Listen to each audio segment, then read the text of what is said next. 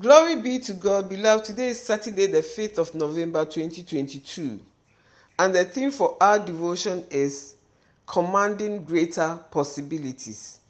Commanding Greater Possibilities. Matthew 17 21. However, this kind does not go out except by prayer and fasting. The disciples were confronted with a situation of demonic possession. After several unsuccessful attempts to exorcise the demonic spirit, it was reported to Jesus, and he cast out the demon without struggle. The disciples wondered why they did not succeed.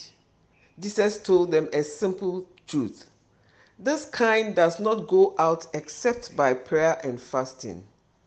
Prayer alone is good, but there are certain challenges of life that we can only overcome when we practice fasting and prayer as a lifestyle.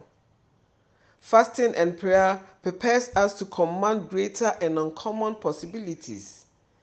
Let your spirit have an overriding impact on your flesh by making fasting and prayer a lifestyle.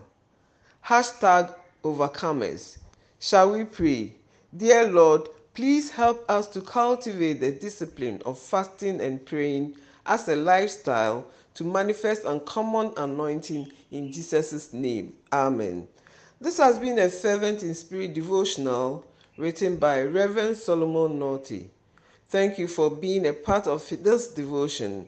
God richly bless you. Amen.